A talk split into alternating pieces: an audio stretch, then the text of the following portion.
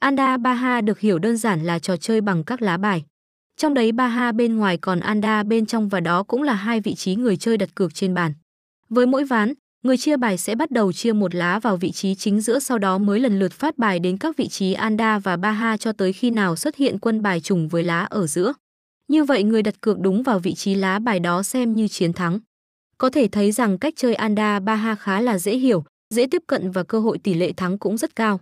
Nên không quá ngạc nhiên khi nhiều người đam mê bộ môn này tới vậy.